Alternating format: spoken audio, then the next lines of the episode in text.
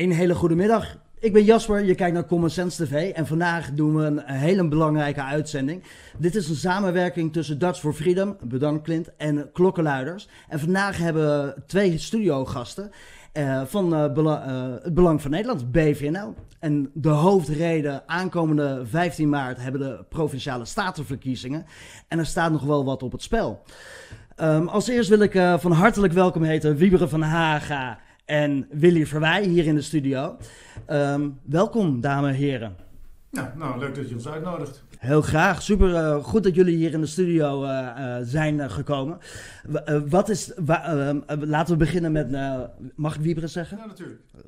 Wieberen, wat is de reden waarom we nu vandaag hier in de studio zijn? Want de Provinciale Staten komen eraan. Ja, we, hebben nog, uh, nou wat is het, nog 55 dagen of zo. En dan, uh, dan gaat het gebeuren. En dan kunnen we uh, via de Provinciale Staten kunnen we een hele hoop gaan veranderen in Nederland. En via de Provinciale Staten wordt ook de Eerste Kamer wordt gekozen. Ehm, en dan, dan zouden we in theorie dit kabinet de macht kunnen ontnemen via de Eerste Kamer. En dat is heel belangrijk, want nou, Nederland is in een soort, soort clustercrisis. waarbij ieder onderwerp dat je, dat je aanraakt gewoon, gewoon als een crisis bestempeld kan worden. onze energievoorziening is niet meer van ons. Hè. mensen zitten in de kou, mensen worden zelfs binnengebracht onderkoeld uh, in het ziekenhuis. Uh, Marcel Levy noemde dat laatst het syndroom van Wattenval. Ja. Um, uh, mensen kunnen geen woning meer krijgen. Nou, Hugo de Jonge is vakkundig de hele woningmarkt aan het slopen. Um, ja, de, de, de stikstofcrisis. Hè. De, de, boeren die weten echt niet meer of ze zichzelf nu moeten ophangen of doorgaan met een boerenbedrijf. Het is echt een totale kaalslag. Schande. De vissers zijn weg. De visafslagen zijn al weg. Uh, ondertussen hebben we een enorme asielcrisis. 200.000 mensen komen er dit jaar ons land binnen. Nou, of je dat nou leuk vindt of niet. BVNL vindt dat we een asielstop moeten invoeren. Maar of je het nou leuk vindt of niet, je zal toch woningen moeten bouwen voor die mensen als ze binnen zijn. Je zult ze onderwijs moeten geven. Ze drukken op onze gezondheidszorg. Dus dat is een groot probleem. En ik denk ook vanuit humanitaire overweging is dit gewoon geen goede oplossing. Nee. Ja, er staat het op het spel en mensen, uh, dat is ook wat we graag uh, willen aankaarten.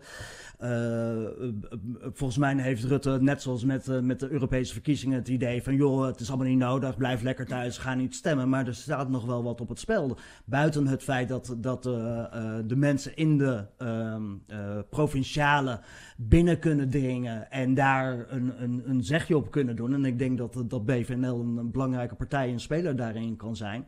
Worden, nou, wat, wat je net al vertelde, ook de, de mensen in de Eerste Kamer gekozen. Uh, maar daarnaast, wat we eigenlijk misschien ons niet helemaal goed realiseren, is dat we ook de waterschappen daarbij hebben. Exact. En uh, Willy, uh, welkom hier in de studio. Dankjewel. Volgens mij ga je meedoen met, met de statenverkiezingen voor de provincie Utrecht, heb ik begrepen. stel je even voor aan de mensen, want dit is de eerste, eerste keer dat je volgens mij daarin in, in meedoet. En wat je nog meer gaat doen. Nou ja, ik ben uh, Willy Verwij. Ik heb zelf een uh, kinderopvang. Mijn man is uh, veehouder. wij zitten met ons veehoudbedrijf tussen Weesp en Nichtenvecht. Dus de andere kant van de sloot is de provincie Utrecht en Noord-Holland. Ik heb me opgegeven voor de provinciale staten en ik draai nu eventjes mee. Um, en ik heb me opgegeven voor het waterschap, omdat ik het heel belangrijk vind dat wij gewoon onze hoofddoelen houden en niet allerlei zijpaadjes gaan nemen om het maar mooi te maken en leuk te doen. Terwijl het gewoon belangrijk is dat we gaan doen waar we groot zijn, door zijn geworden. Dat is namelijk een goede poldering. We kennen het polderen, we kennen de vergadercultuur. Maar we zijn natuurlijk heel groot geworden met het water, wat uh, hoog van de bergen afkomt, Nederland in, door Holland loopt en uiteindelijk weer op tijd naar de zee gaat, het water vast te houden. Maar ook de kwaliteit van het goede water. En laten we daar met z'n allen eens even mee gaan beginnen als we gaan kijken, volgens mij is het zo dat Nederland ooit een soort van klein moeras is geweest. En door het harde werken van, uh, van onze voorouders hebben dat in kunnen polderen, het water kunnen wegleiden en, en uh, het, het, boerenland werkbaar kunnen maken en daar mooie producten op kunnen, kunnen kweken om Nederland groter te laten maken en iedereen een mooie gezonde voeding te laten geven. Nou, dat klopt. Het is onder andere na de Tweede Wereldoorlog ontstaan dat we zeiden wij willen nooit meer honger hebben, hè, de hongerwinter. Uh, daar is toen heel erg op ingezet uh, en dat hebben we met z'n allen heel goed gedaan. Nou ja, en als je hier langs Schiphol rijdt, dan zie je ook 3,9 meter NAP. Dus dat betekent dat we hier gewoon, als de duinen er niet zijn, we onder water stromen. We zitten hier vergeet 7 ik meter onder water. Ja, en dat vergeten we gewoon te vaak. Maar het is toch wel mooi hè, dat na de Tweede Wereldoorlog, toen ze echt eh, honger en armoede eh, kenden, dat ze toen hebben besloten, wij gaan soeverein zijn. Een soeverein land en we produceren ons eigen voedsel.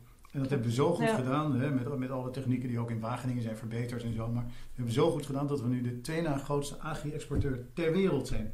En in plaats van dat we net als in, in, laten we zeggen, tien jaar geleden, eh, de boeren nog altijd applaus gaven van, van wat knap dat wij dat doen. Klein landje, de 16e economie van de wereld. En de boeren hebben daar een enorm aandeel in. Ja.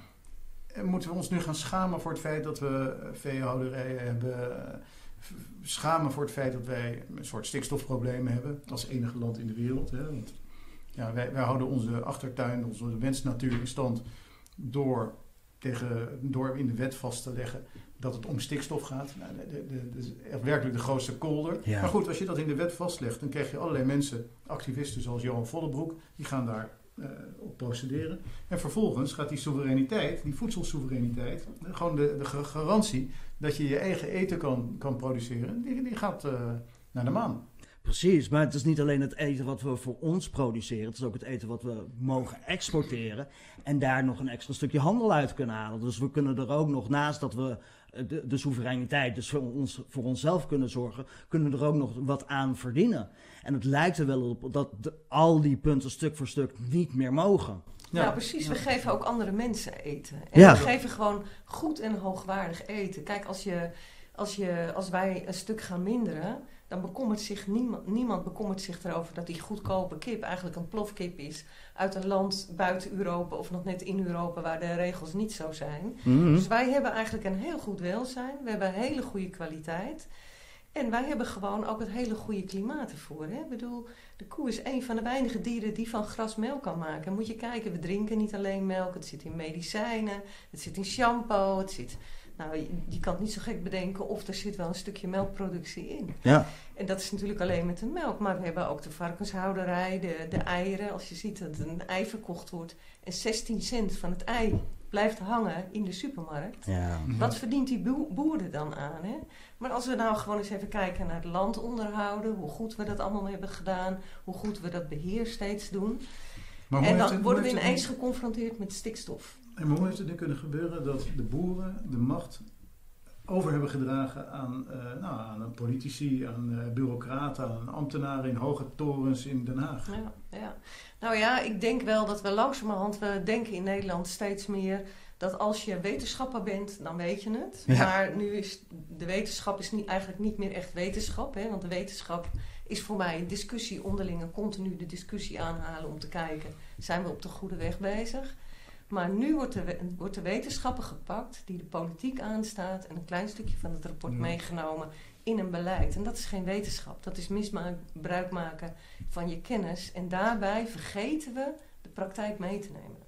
Kijk maar eens hoeveel mensen in de praktijk werken en zeggen: Ja, jongens, dit klopt toch helemaal niet? Als je nou bijvoorbeeld, als Ja. ik nou bijvoorbeeld even naar het waterschap ga. Ehm, en je kijkt bijvoorbeeld naar onze waterzuivering. Waterschap zorgt voor waterzuivering, voor, zorgt voor vasthouden van water en zorgt voor afvoer van, van, van water. Die waterzuivering, dan hebben we het over riolering. ja.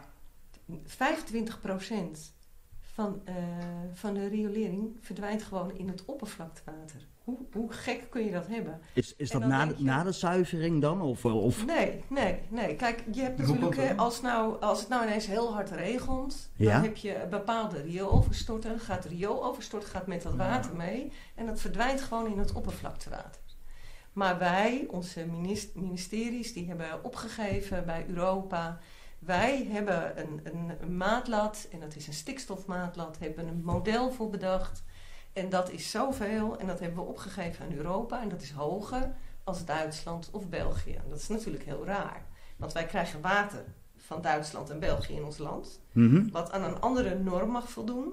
En dan, hè, dat heet de kaderrichtlijn water, en dan vervolgens komt het in Nederland en dan moeten wij aan een andere norm doen, voldoen, omdat het ministerie anders heeft opgegeven. Dan zijn er bepaalde meetpunten in het land. Daar wordt dan stikstof opgemeten in het grondwater. Maar 25% van onze menselijke mest Ja. wordt daar dus ingepompt. En in die menselijke mest, daar zit ook stikstof. Dus eigenlijk, hè, en dan mogen de koeien, de boeren mogen het opvangen. Hoe gek is dat? Ja, dus zij worden verantwoordelijk gesteld voor, het probleem, voor een andermans probleem. Nou, in feite wel. Laten we dan eerst eens even doen waar we goed in zijn. Dat water overal zuiveren. Maar kijk, ja, ik ben het helemaal met je eens hoor. Eh, dit, dit, dit is volslagen incompetentie en het komt ook doordat er mensen op posities worden gezet die er niks van, van weten. Maar eh, moeten we niet gewoon eh, het, het probleem eh, daar zoeken waar het echt zit? Namelijk dat bijvoorbeeld een D66 eigenlijk gewoon vindt dat we allemaal geen vlees meer mogen eten en die wil gewoon de veestapel halveren. En ze hebben gewoon iets gevonden, stikstof. Ze weten nauwelijks Ja. hoe ze het schrijven, ze weten niet wat ammoniak is of stikstofoxide, geen idee.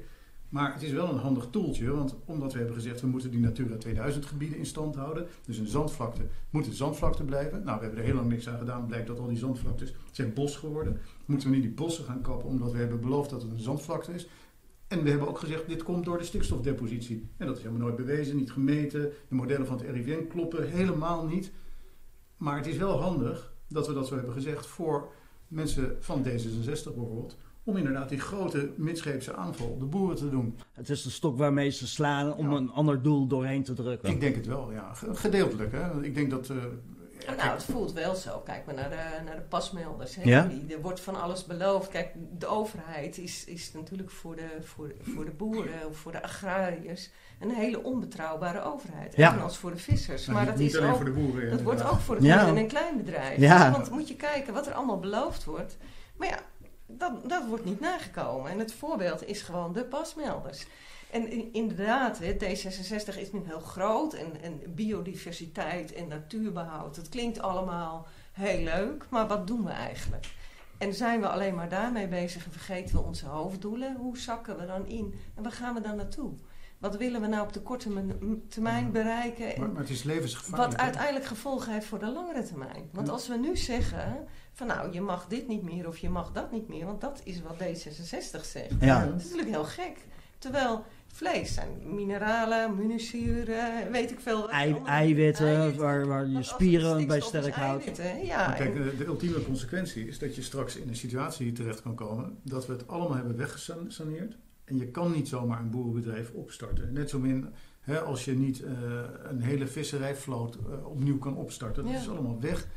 Ja, en dan gaan er toch eh, heel veel mensen in het buitenland dood. Want onze voedselproductie, daar eet op dit moment wel iemand van. En ik, ik vind het zo kortzichtig. Hè? Het is echt uit decadentie geboren. Hè? Mensen wonen ergens aan de gracht, lekker witte wijn drinken. En denken, goh, nou dat vlees, dat, ik kan net zo goed tofublokjes eten. En eh, ja, waarom zouden die boeren dan eh, al dat land moeten hebben? En bovendien, we moeten ook heel veel land hebben, want we gaan nog woningen bouwen. Hè? Want we hebben de afgelopen tien jaar hebben we nou, feitelijk een bouwstop ingevoerd op basis van CO2, PFAS, stikstof, gaslos, gasloos bouwen, moeilijke Ja. vergunningsprocedure, inspraak door Jan en Alleman. Eh, dus we hebben niks meer gebouwd. We hebben 100.000 mensen per jaar binnengelaten. En we hebben, en we hebben dus een, een markt die geen markt meer is. En vervolgens eh, gaan die mensen aan de, aan de gracht witte wijn sippend bedenken van nou, eigenlijk moet je die groene weides moet je rood maken. Ja? Maar dan gaan we ze eerst afpakken voor heel weinig geld. Ja? En dan gaat de overheid, de staat, hè, want de staat bezit alles. En Mm. De staat gaat ook over alles eh, tegenwoordig.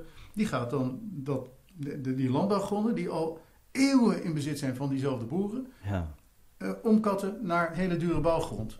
Ja? Ja, dat is natuurlijk een beetje een, eh, een, een, een geraffineerde vorm van diefstal. Nou ja, inderdaad, helemaal. Hè? Als je alle- alleen al naar het stikstofkaartje keek. Ja. Het is natuurlijk heel gek. Iedereen eh, die, die nu een baan heeft, die krijgt eh, loonsverhoging. En bij de boer zeg je via dat kaartje, nou, jij krijgt gewoon 95% minder van je loon. Want Ja. dat doe je in feite. Ja. Dus hoe kan dat? En hoe mag je gewoon zo, zo discriminerend bezig zijn? Wij wonen in Nederland. We willen in een vrij land blijven wonen. Iedereen heeft een mening en iedereen mag zeggen wat hij denkt. Maar je mag het een ander niet opleggen. En dat is wat er nu te veel gebeurt. Het wordt opgelegd, er worden blikken opengetrokken met gedragswetenschappers om ons maar te sturen. Ja. Er worden subsidies worden er aangeboord. En subsidie is voor mij gewoon een dwangmiddel om iets voor elkaar te krijgen wat je wil. Stop daar een keer mee. Ja? Laten we gewoon even doen waar we met z'n allen goed Ja, in zijn. mensen hebben hier wel eh, voor gestemd. Ja, Ik begrijp het niet hoor, maar D66 heeft 24 zetels gehaald. Uh, de VVD is de allergrootste partij geworden. Ja. En ja, kijk, die verkiezingsprogramma's zeiden niet eens dat we dit soort uh, hallucinante dingen gingen doen. Nee.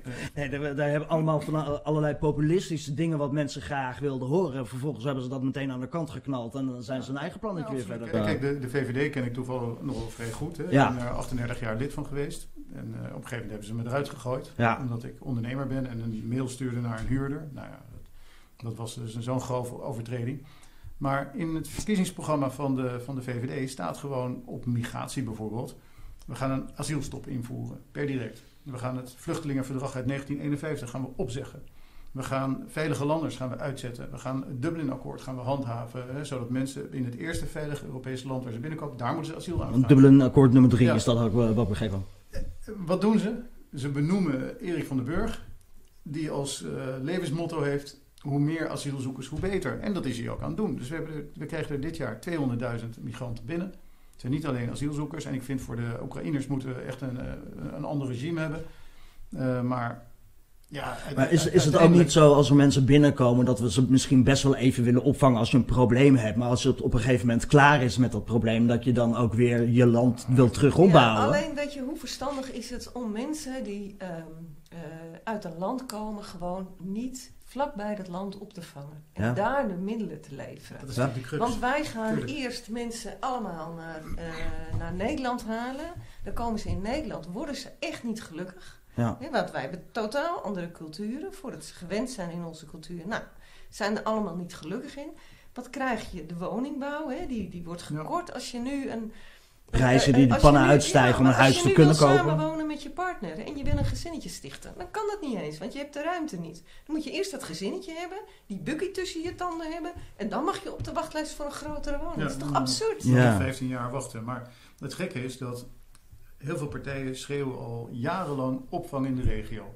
Ja. Doen we dat? Nee. We, we, we, we laten iedereen hier naartoe komen. Gaan we eindeloze procedures doen. En als je uit de handen van justitie of het systeem uh, kan blijven, dan krijg je na een aantal jaar gewoon toch een paspoort. Of ja. nou een soort generaal pardon is. Of, er gaat geen hond weg die hier komt. Of ze nou terecht. Maar ook wanneer kinderen geboren worden, natuurlijk worden zijn dan met een Nederlands paspoort, dus de ouders worden daarin uh, ingekomen. Ja, maar het is ook, ook niet onbegrijpelijk, want als je uit een straatarm land komt, als Pakistan bijvoorbeeld, mm -hmm. of Nigeria of Eritrea of Ethiopië en je kan hier gewoon op de bank gaan zitten Netflixen en niks doen. Ja. Voor 1200 euro per maand. Ja, dan... Ik kan het ze niet kwalijk nemen dat ze het proberen. Wij moeten alleen het systeem inrichten. En dat neem ik Den Haag kwalijk. Precies. De politici en de bestuurders. Het systeem moet zonder die poolfactoren werken. Dus als je, als je echte vluchtelingen, vluchteling bent mhm. en je rent voor je leven, ja, dan is dat een ander verhaal dan wanneer je in rijen met, met Pakistanis de, de grens overkomt uh, wandelen. En zegt van nou, ik doe hier een, uh, een aanvraag, ik ben een vluchteling en je gaat die hele molen in. En, ja, iedereen krijg je een huis bij voorrang. En, Weet je, en ik begrijp best wel dat aan de rand van, van Europa, dat het daar ook best moeilijk is, die tentenkampen en alles. Maar mhm. we laten ze eerst, we geven ze ook allemaal de gelegenheid om zo ver te komen. Ja. ja. En dat, is, dat vind ik echt wel een ding, dat ik denk, ja, dat willen we toch ook niet. En uiteindelijk deze mensen die denken dat ze heel goed terechtkomen via internet van nou, het is hier allemaal geweldig. En dan zitten ze hier en ja, nou, ja, wat hebben we hier eigenlijk? Het, is niet goed voor hun, het is niet goed voor de mensen die er al zijn. Precies, totaal niet. En je, je krijgt uiteindelijk, krijg je er een, denk ik nog wel een grotere discriminatie door. Hè? Want het mhm. zijn ook de mensen die gewoon zeggen van ja, mijn hersenen zijn even moe, doen we niks. Ja. En ja, weet je, eh, wij hebben een kindje ooit in huis gehad, een pleegkindje. En die kwam ook in, uh, in Nederland. En uh, nou, dus hij wilde op voetbal. Want hij kwam uh, vanuit, um, vanuit Angola kwam die. Dat was, op dat moment was het eigenlijk een best rustig land. Mm -hmm. Maar hij kwam en als je dan zag wat, wat er allemaal, hoe dat kind allemaal de, de grens over... gesmokkeld, ja, de handel erin. en gedaan is. En, en wat er allemaal gebeurde met hem. Maar ondertussen in Nederland waren wij ook niet in staat om hem goed op te vangen. Nou, dat is een heel verhaal. Maar ja. uiteindelijk ben je dan ook zo'n kind emotioneel aan het benadelen. En dat is echt niet, niet, niet gunstig. Ja, en dan krijg je al die frustraties en al die dingen die er later uitkomen. feitelijk doordat wij... Wat wil je ermee? Ja, Uiteindelijk is er niks van hem terechtgekomen. Ja. Ja, Nou ja, maar, niks maar, doordat wij al die poolfactoren in stand houden, faciliteren wij eigenlijk die hele smokkelindustrie, die hele. Eh, Nou ja, we creëren de crisis en het wordt alleen maar weer heftiger daar, eh, daarin. En dan Ja, wordt ja. probleem op probleem op probleem Nou, en opgestapeld. het belang van Nederland is er niet mee gediend. Mensen worden er niet gelukkig van. Ja, de mensen die nu in Nederland zijn, die, die, die moeten daarvoor inleveren. En dat is niet nodig, want je kan die mensen veel beter daar ter plekke helpen. En dat, als je een rijk land bent, vind ik dat je ook wel een morele plicht hebt om dat te doen. Maar je hebt geen morele plicht om iedereen gewoon maar die de grens over komt lopen en zegt van hallo, hier ben ik, geld, een woning, zorg en onderwijs te geven. Ja, ik, ik zeg altijd, iedereen is op zoek eh, naar geluk. Maar dat, dat, dat, dat gun ik iedereen ook. Maar ik, ik ben ook op zoek naar een miljoen. Wie gaat me dat geven? Dus in nou die ja, ver- maar neem nou bijvoorbeeld even een voorbeeld. Wat hebben wij gedaan in Afghanistan? Hoe zijn wij daar met ons en de mensen die voor ons gewerkt hebben opgekomen? Wat is daarmee gebeurd? Die helpen we niet, maar we willen, kunnen wel de economische vluchtelingen naar Nederland binnenhalen. Waar zijn we mee bezig? Hoe absurd. Ja, ja. Dus weet je, dat is natuurlijk een heel, eh, heel ander probleem. Maar dat betekent wel dat als we het nu met z'n allen niet blokken, dat we nu ook wel met z'n allen op moeten staan. En zeggen van nou, ik ben het er niet mee eens. Ik ga wat doen. Wat je ook stemt, stem je. Maar laat je mening zien, laat je mening horen. Want dit wordt gewoon een hele belangrijke Maar dan stem. moeten pol- politieke partijen waarop gestemd wordt op basis van een bepaald verkiezingsprogramma, moeten ook eh, eens een keer eh, daad bij het woord voegen. Want je kan natuurlijk op de VVD stemmen en denken van nou, ze gaan het aanpakken. En nu hebben we de grootste influx van mensen aller tijden. En dat is, dat is absurd. En ik kan me voorstellen dat. Nee, ik hoop dat kiezers gewoon een lang genoeg geheugen hebben. Dat ze begrijpen dat ja, het stemgedrag. Wat er feitelijk in de afgelopen twaalf jaar is gebeurd onder eh, de bezielende leiding van Mark Rutte. Ja, dat heeft niet geleid tot datgene wat ze elke keer beloofd hebben. Een, een, een mo- mooier en beter Nederland. Maar een, een, study in slow decline, zoals eh, Obama het ooit, eh, ooit vertelde. Ja, maar hoe kunnen wij zo afwachtend zijn en niet... Ik- eh, want er is maar crisis op crisis op crisis. En dan elke keer, ja, maar nu is deze crisis, ja, maar nu is deze crisis. Ik, ik, Ja, we kunnen alles heel erg en heel groot maken, maar er zijn altijd opties. ik denk dat het onwetendheid is. En dat is denk ik ook de reden waarom de, de nieuwe media, zoals ik het liever noem dan de alternatieve media, heel erg hard aan het groeien is. Omdat we het graag willen aankaarten. En dat, dat is dan ook de reden waarom we dit gesprek hebben. Want er staat wat op het spel. De aankomende provinciale, ja, het klinkt eh, ver weg of een beetje suf. Of je denkt er gaat een windmolen en, en, en een N-weg waar het over gaat. Maar er zit daadwerkelijk meer achter. Ehm, en eh, ja, vanuit Common Sense TV en vanuit eh, eh, Dutch for Freedom, de klokkenluiders. Dus we staan allemaal achter de partijen die we de afgelopen periode hebben gezien in de Tweede Kamer hoe er gestemd is. En het aankaart. En ik denk buiten het, verkiezingsprogramma om dat het beste is dat de abonnementen die zijn ingediend en wie er mee hebben gestemd. En het Belang van Nederland is een van de partijen die, die steeds heeft gezegd: we willen dit niet, we willen dat wel, dit kunnen we niet. Eh, ehm, ehm, en ook het laten zien wat, welke richting je op zou willen. En eh, ik denk dat het Belang van Nederland een, een hele grote, grote rol gaat spelen en moet gaan spelen ook eh, richting de, de provinciale statenverkiezingen. En een, een, je gaat meedoen voor, voor Utrecht, dus dat is, dat is hartstikke goed.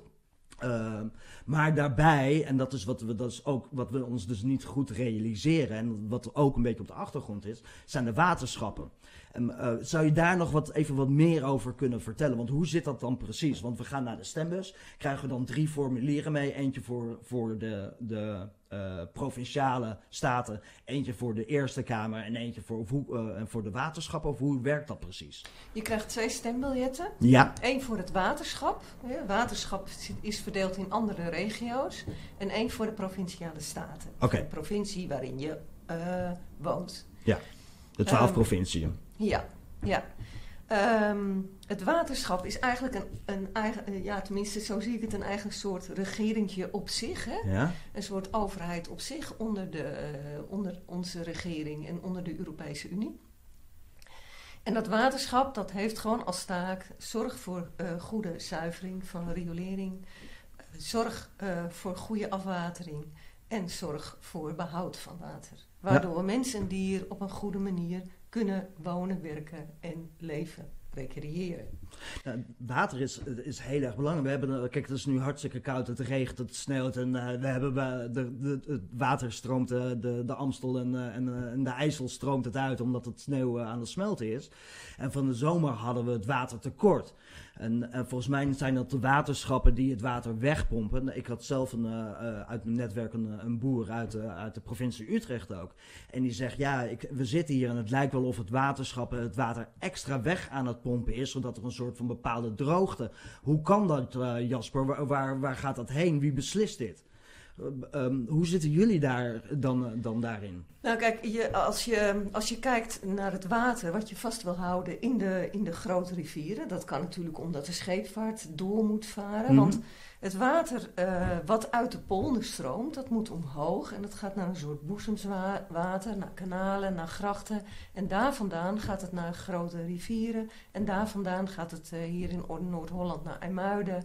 En dan wordt het geloosd als het eb is dat water kan niet elke keer weg. Want als het vloed is, dan zou dat zoute water meekomen. Ja. En dan krijgen we brak water in Nederland. Dat willen we dus helemaal niet. Dus en op kan- verzouting kan weer niks groeien. Precies, dan krijg je brak water. Ja. En ehm, dus daarin heb je natuurlijk al een bepaalde vorm. En in dat kader van dat water, daar zijn wij heel goed in.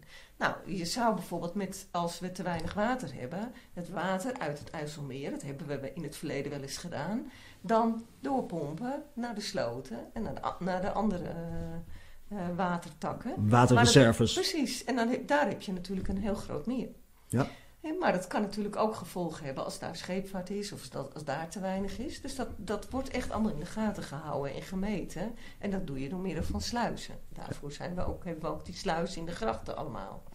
Dus dat, ik kan niet zomaar zeggen van nou dat doe je daarom of dat doe je daarom. Wat we wel heel erg zien is dat op het moment dat we het over waterberging hebben, Mhm. dat we het vaak over het buitengebied hebben. Dat de waterberging maar in het buitengebied moet. En als je nou bijvoorbeeld eh, nieuwe huizen gaat bouwen, dan kun je zeggen van nou weet je, dat doen ze bijvoorbeeld in België ook. Een derde van je tuin hou je grond. Dat Mhm. moet tuin zijn, dat kan gras zijn. Want een heleboel mensen zijn geneigd om hun straatje vol te tegelen. Dan heb je Ja. niet zoveel werk en dan kan ik lekker zitten. Maar op stenen loopt dat water niet weg. Dan moet je gaan bufferen. Ja, je hebt wel hele mooie initiatieven daarvoor. heel veel Ja. heb je eh, initiatieven zoals eh, in Haarlem bijvoorbeeld eh, operatie Steenbreek. En dan gaan ze mensen motiveren om die stenen uit hun tuin te halen. Ja. Omdat je dan natuurlijk veel meer afwatering krijgt in die tuinen. En dan, en dan neemt het veel meer...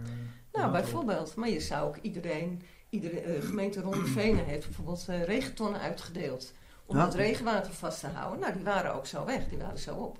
Ja, en- dan kan je dat regenwater ook gewoon voor je tuintje gebruiken. En voor je moestuin. leidingwater, eh, ja. Ja, goed. Maar, Dat is goed ja, initiatief. dus er zijn best wel initiatieven Ja. die, er, die er best wel zijn. Dat kan in het klein, dat kan in het groot. En met nieuwbouw kan je bijvoorbeeld zeggen van nou, een derde moet gewoon gras of grond zijn. En de rest mag steen, maar het moet een derde. En dat hoef je niet meteen met de oude huizen te doen. Dat kan natuurlijk ook niet. Mhm. Maar dat kun je natuurlijk wel gaan invoeren. En daar is het waterschap natuurlijk ook voor. Van nou, hoe gaan we dat met z'n allen vasthouden en bufferen? Maar ik, ik begrijp je staat zelf met, met de voeten in de klei, want je hebt, hebt een boerenbedrijf. Ja. Ja. En, en met die achtergrond ga je de provinciale statenverkiezingen ga je in. En daarbij heb je ervoor gekozen om ook nog de waterschappen te doen. Als lijsttrekker. Als lijsttrekker. Ja, ja, ja. ik heb, ehm, eh, wij hebben een eh, boerenbedrijf en mijn schoonvader zat vroeger altijd in het waterschap. Ja? Hij ging ook met de polstok de sloten controleren, want je moet dus ook sloten controleren of alles goed doorstroomt. Ja? In 1955 eh, hadden we de laatste malaria-mug vanwege stilstand water. Kijk, En als we veel stilstand water of veel plassen creëren, dan krijg je gewoon weer heel veel muggen. wist ik niet. En dan wil je in de stad wil je natuurlijk ook niet doodgestoken worden Nee. door die muggen, want dan krijg je weer heel veel last van. Europa had malaria-muggen. Ja, Nederland had in 19- 1955 nog de laatste malaria-mug.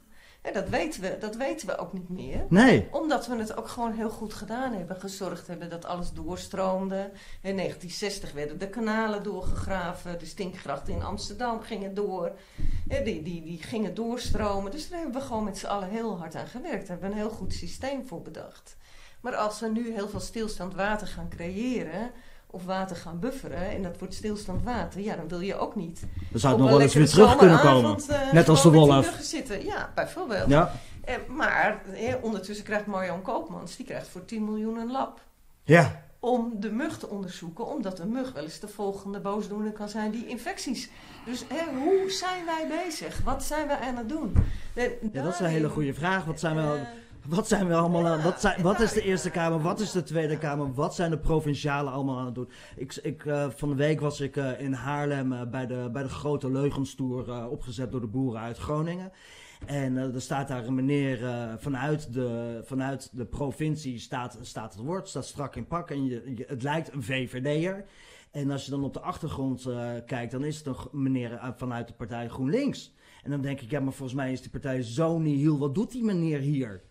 En dat, dat, dat- Ja, maar het, zijn volgens mij ook wel golfbewegingen. En eh, we hebben het uit, uit, uit armoede en uit noodzaak eh, geboren. Hebben we hele slimme dingen gedaan. We hebben de voedselproductie op orde gekregen. Boeren, fantastisch. Mhm. We hebben de energieproductie op orde gekregen. Fantastisch waar. Een energiesoeverein land. We produceren ons eigen aardgas, kolencentrales, Ja. kerncentrales waren gepland. Er waren zes kerncentrales in Borselen gepland. Nou, er is uiteindelijk maar één gebouwd door al dat linkse gedoe.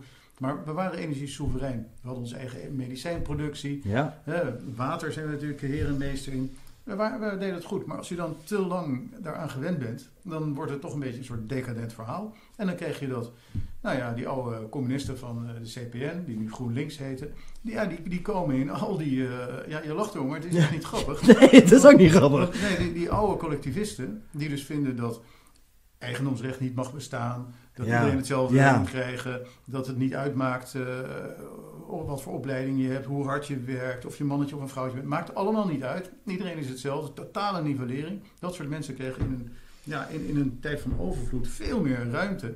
En dan gaan mensen denken, oh ja, misschien moeten we allemaal wel tofu gaan eten. Ja, misschien maakt het ook niet uit eh, of je een jongetje of een meisje bent. Ja, misschien maakt het helemaal niet uit of we boeren hebben. Ja, waar heb je boeren eigenlijk voor nodig? Maakt helemaal niet uit.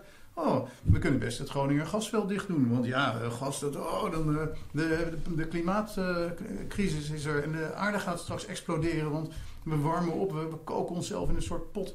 En, en ja, dan gaan we op dit kleine stipje in Nederland, gaan we uit decadentie, gaan we al die GroenLinksers in het zadel helpen. En de D66'ers, de linkse VVD'ers. PvdA'ers. Ja, nou, PvdA heb ik altijd sympathie voor. Want eh, ja, vroeger was het gewoon de Partij van de Arbeid. Ja. En de Partij van de Arbeid, eh, Jan Schever, die zegt, in, gelul kun je niet wonen. Dus de Partij van de Arbeid heeft hele wijken ge- gebouwd. eh, de, de, Arbeiderswijkers dan, of gewoon überhaupt. nou, ja, de woningen voor het volk. Ja, Dus volkshuisvesting. ja. Dus Ja. je wist als eh, de Partij van de Arbeid, als bestuurderspartij, in, de, in, in, in het college zat of in, eh, in de regering, dan wist je, er wordt gewoon gebouwd, er wordt gewoon gezorgd voor de onderkant van de samenleving. Die werken nog steeds keihard, want het is Partij van de Arbeid, niet van de nietsdoeners. Mhm. Alleen dat is natuurlijk ook een beetje weg. Dus nu is de Partij van de Arbeid is ook met GroenLinks aan het fuseren. Ja. Dus ze zijn dezelfde decadente linkse collectivistische tour opgegaan. Maar vroeger was dat echt anders. En het zou mooi zijn, ja, ik, ben, ik ben echt niet links, maar het zou voor Nederland goed zijn als er gewoon weer een, ja, een gematigd linkse partij zou bestaan, die gewoon een bestuurderspartij is. Want je hebt ook iemand die, eh, die zo bekommert over de onderkant. Hè? Want ik ben wel een Ja. barmhartig kapitalist. Ik vind dat wij met BVNL ook barmhartig kapitalist moeten zijn. Hè? Als je hard werkt, verdien je geld. Maar als je geld verdient, dan moet je, ja, moet je ook wat terug doen. En je moet ook zorgen dat, dat niemand onder een brug slaapt. Maar dat betekent ook dat je al die voorzieningen, eh, energie, voedsel, water, medicijnen, dat, dat je dat geregeld moet hebben. Dat iedereen dat goedkoop kan krijgen. En het is echt totaal debiel dat we straks een voedselcrisis hebben. Maar nu al een energiecrisis.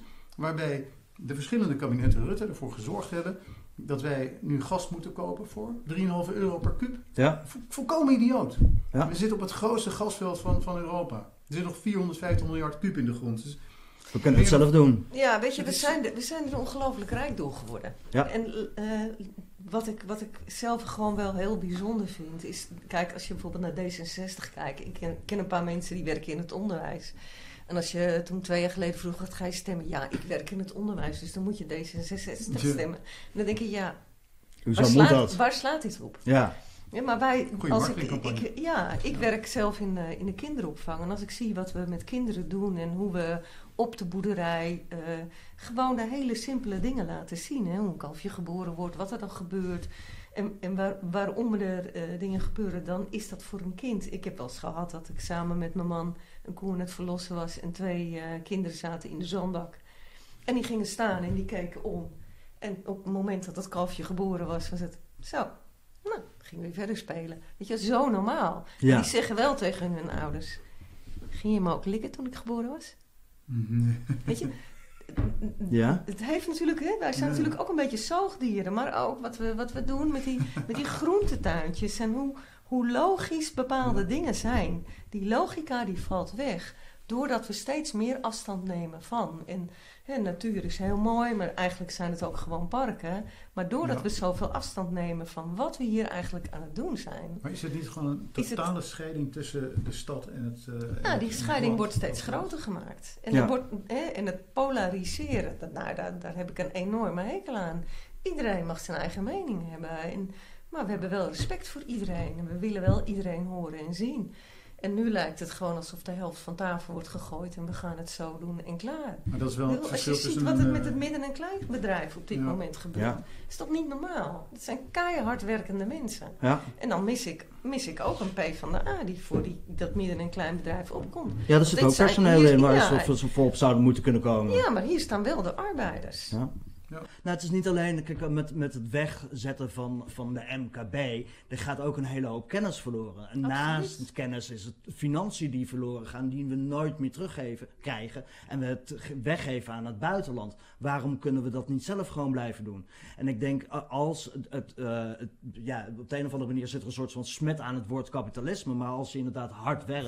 Voor. Nee, voor mij ook niet. Maar aan het woord, de, de, eh, eh, ik vind als je hard werkt, mag je er wat aan overhouden. Waarom niet? Ja, maar laten we nou even wel zijn. Als je een bedrijf hebt en je maakt geen winst, kun je ook nooit meer herinvesteren. Precies. je hebt altijd een bepaalde ma- mate van winst nodig. Maar laten we het even over de nieuwe armen hebben. Dat zijn die kleine MKB'ers Ja. die gewoon helemaal kapot gemaakt worden Ja. door hogere belastingen, die hun eigen pensioen moeten Om- regelen. Ja.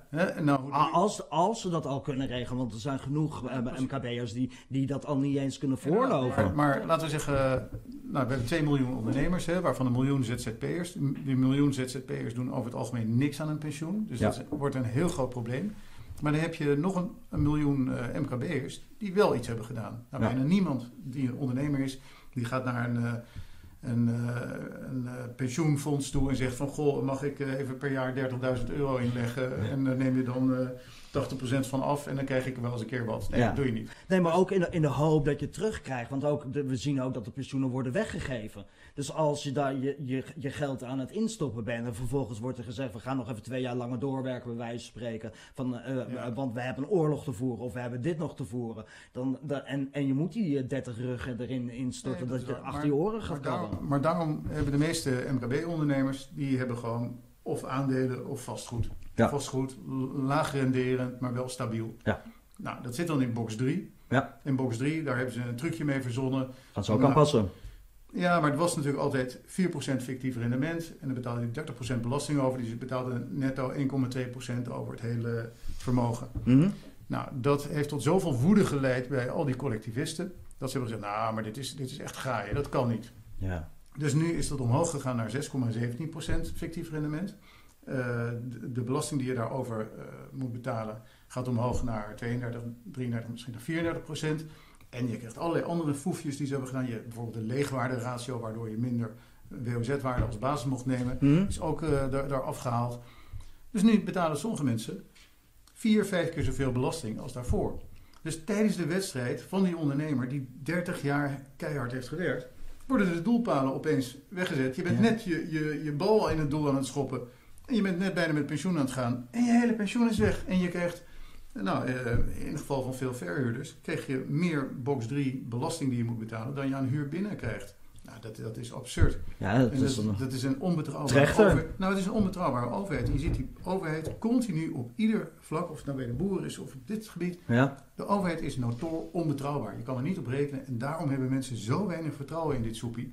En Ik geloof dat ze nu het cijfer 3 kregen. Nou, dat is sinds de Tweede Wereldoorlog niet zo laag ge- geweest. Ik vind het nog veel hoor. Nou ja, alles onder een 5 is een onvoldoende. Ja, maar het, nou, onder de zes. Ja, maar, Ja, ja, nee. Misschien ben ik van de andere stem. maar, maar er lijkt ook een bepaalde murfheid ontstaan te zijn. En Nou, dat dan, is- dan dat is- en dan maak ik me Dat- Ja. over. Dat is de vraag die ik heel veel krijg ook. En die we ook in de, in de comments heel veel krijgen. Wat heeft het voor zin om te gaan stemmen?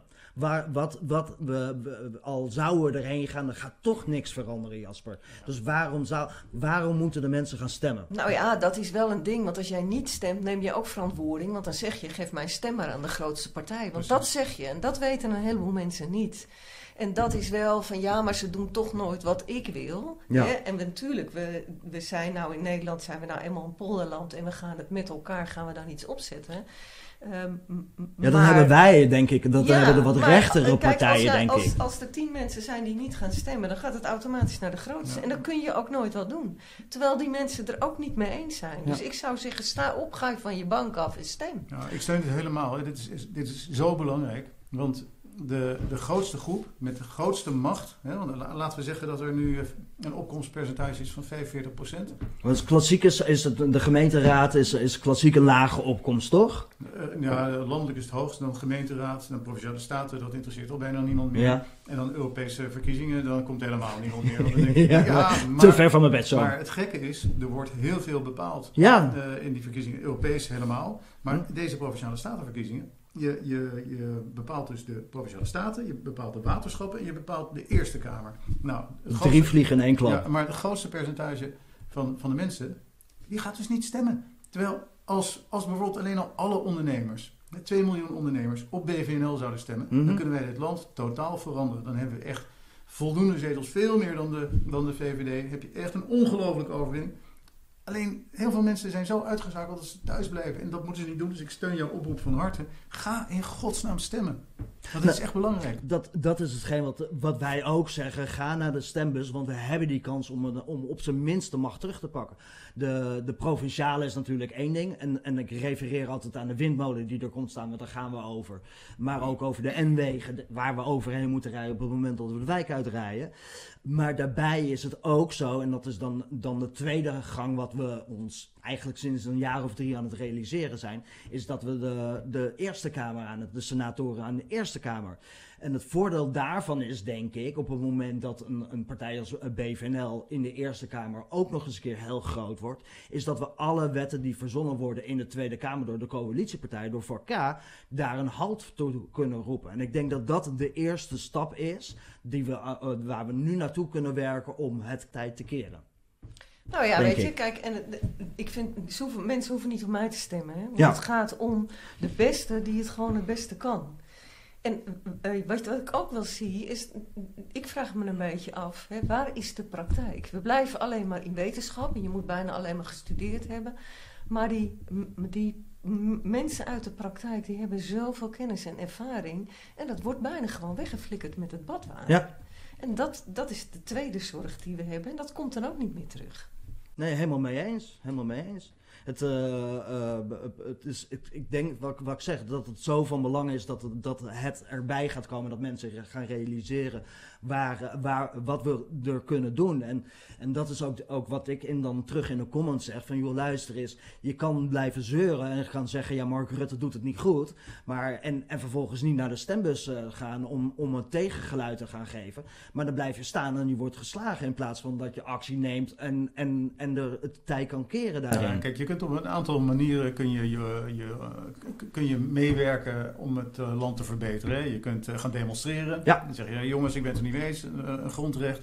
Je kunt gaan procederen. Nou, Johan Vollenbroek, Willem Engel, die, die kiezen die route. Je kunt mee gaan doen, hè, op lijsten gaan staan, zoals wij. Dan ga je meedoen in de politiek.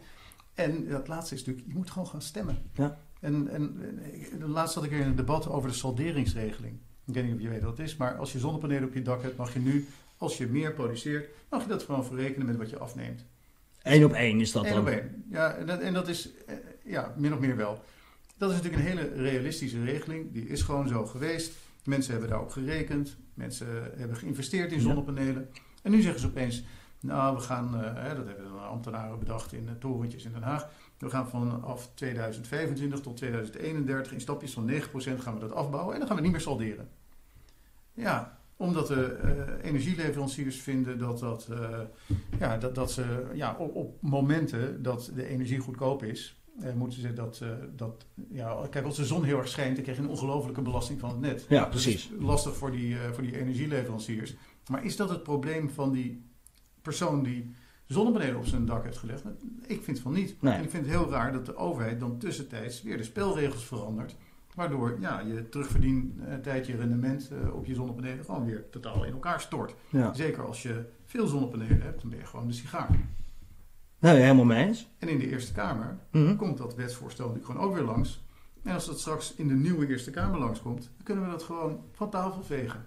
Laat maar hangen, jongens. Ga maar opnieuw Precies. bedenken. Ja, en dan sturen we gewoon al die linkse onzin sturen we gewoon terug. Ja. Ja. Ja, dat is, dat, is eigenlijk het mo- dat is eigenlijk het mooiste van ons bestel. Hè, het is wel eens genoemd dat het partijkartel, dat, dat de mensen uit de Tweede Kamer meestemmen met hun eigen kabinet. Ja, dat is eigenlijk bizar, want je bent in, het, in, de, in de Tweede Kamer zit je om te controleren. Ja. En dat is natuurlijk, ja, dat is natuurlijk een allerlei besturen om te controleren en te bekijken welke mogelijkheden er zijn. En wat is er nou eigenlijk allemaal feitelijk aan de hand? Ja. Ja, en Dat zullen we met z'n allen gewoon wat meer moeten gaan doen. Want Maar- we hebben ook gewoon met z'n allen wat meer achterover gehangen en gedacht, nou, weet je, dat doet het toch goed? Ja? Nee, het was helemaal niet zo. Nee. Op Nou, een nu, of nu blijkt zijn we daar wel, zijn we elk, een, is dat scherm in mij ook voorgehouden. Dat ik Ja. dacht van, nou, ik had het beeld ook, nou, het gaat eigenlijk best wel goed. Maar vind je niet ook dat het komt doordat we in Nederland hebben verzuimd iets in de wet vast te leggen dat je niet eh, meer dan twee periodes of niet meer dan acht jaar ja, eh, absoluut. eh, minister-president mag zijn? Hè? Want kijk, of je nou hekel hebt op, aan Trump of aan Obama of Biden, Mhm. in ieder geval na vier jaar of na acht jaar is zo'n knakker weg. Ja, twee termijnen mogen ze hebben. Ja, Ja, lijkt me heel goed. Ja. niet, Ja, niet dus langer. of bij de verkiezingen na vier of na de verkiezingen acht jaar. Maximaal acht jaar is er iemand weg. Ja. Dus alle lijken die dan in de kast zitten, die komen naar buiten. Want er komt een nieuw iemand die zegt, hé, hey, ja, ik ben hier niet verantwoordelijk voor. Kijk eens wat ik al hier aantref. Ja. Het is zo'n rotzooi. Hè? Ja. Nou, en dan, dan verschoont het systeem zich weer. Ja. We hebben nu al twaalf jaar Mark Rutte daar op die positie. Dat hele Den Haag, torentje, dat, de lijken puilen eruit.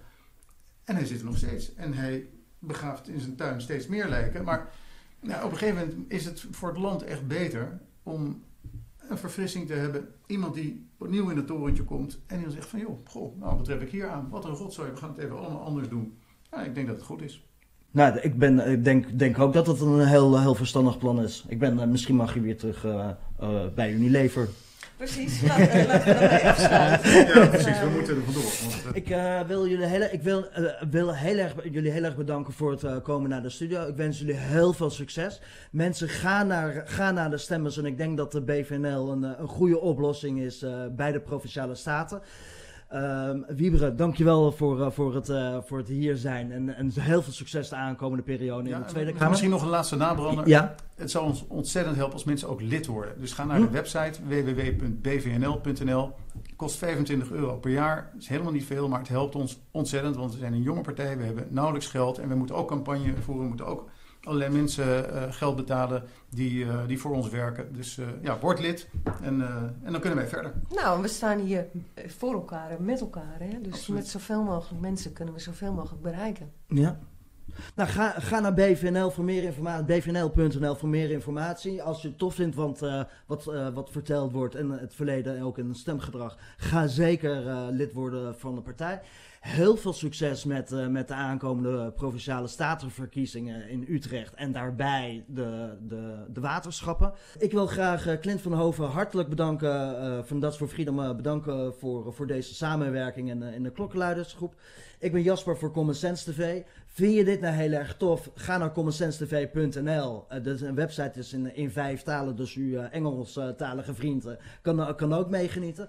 Wil je een stapje extra doen? Geef een duimpje omhoog en abonneer je op het kanaal. En wil je nog een stapje extra doen? Ga naar jaspercstv.backme.org. En voor de rest, ik wens jullie een hele mooie dag en snel tot snel. Hoi!